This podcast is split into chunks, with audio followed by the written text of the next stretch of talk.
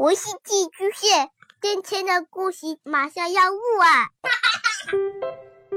孩子的世界充满了色彩和欢乐，用有温度的声音讲你爱听的故事。白杨叔叔和大明的晚安故事。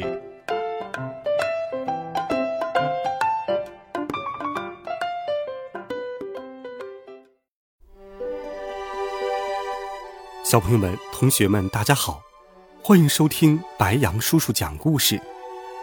今天，白杨叔叔继续给小朋友们准备了好听的童话故事。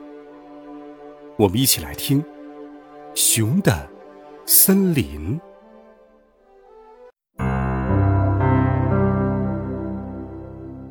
咔嚓嚓，咔嚓嚓，小熊。正踩着地上的落叶，在森林里走着。他好喜欢听脚踩在落叶上的声音。他走到榛子树下面，仰起头来：“榛子树，榛子树，我是来跟你告别的，谢谢你给我的榛子。”小熊说。榛子树很高兴，摇一摇树枝。又落下几颗榛子。小熊捡起榛子，紧紧的握在手心里。小熊又走到栗子树下面，仰起头来。栗子树，栗子树，我是来跟你告别的，谢谢你给我的栗子。小熊说。栗子树很高兴，摇一摇树枝。又落下几颗栗子来。小熊捡起栗子，紧紧的握在手心里。小熊踩着落叶往前走，他去跟大松树告别，因为下雨的时候，他在大松树下躲过雨。小熊踩着落叶还往前走。他去跟小池塘告别，因为他在池塘里捧过水喝。小熊还和山坡告别，还和岩石告别，还和脚下湿湿的泥土告别，和那些咔嚓响的落叶告别。小熊回到了自己的树洞里，跟森林告别之后。小熊才能安心的冬眠，每年都是这样的。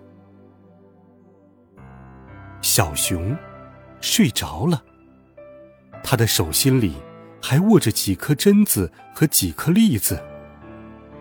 明年春天他醒过来的时候，正好可以当点心呢。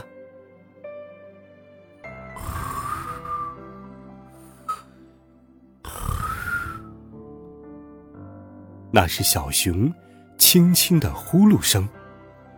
像往年一样，当春雷响过之后，小熊醒来了。醒来的小熊睁大了眼睛，觉得好奇怪。森林呢？森林怎么没有了？是的，就在小熊冬眠的那段时间，森林。已经没有了，它被改造成了一个城市。这里到处都是高楼和马路，就是没有一棵树。小熊有点饿，它展开手掌，那几颗榛子和栗子还在呢。小熊站起来，踩着又平又滑的马路往前走。有人问：“小熊。”你是在找吃的吗？小熊摇摇头，接着往前走。有人问：“小熊，小熊，你是在找住的地方吗？”小熊摇摇头，继续往前走。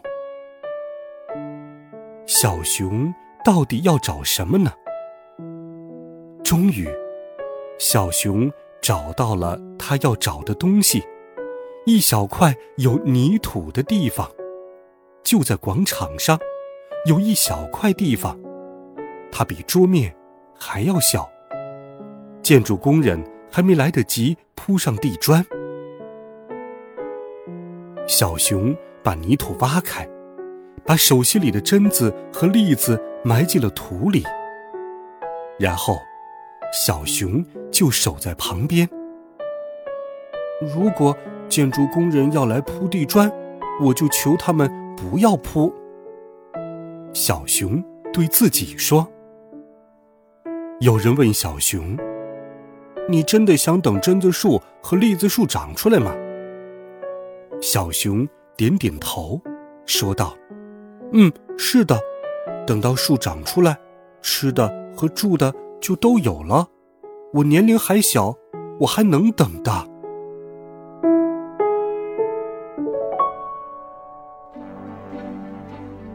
好了，孩子们，一个值得我们反思的童话故事，白杨叔叔。就给你讲到这里。爱护环境，和大自然和谐共处，是我们每个人的责任。温暖讲述，为爱发声。如果你喜欢白杨叔叔讲故事，也可以把它分享给更多的好朋友。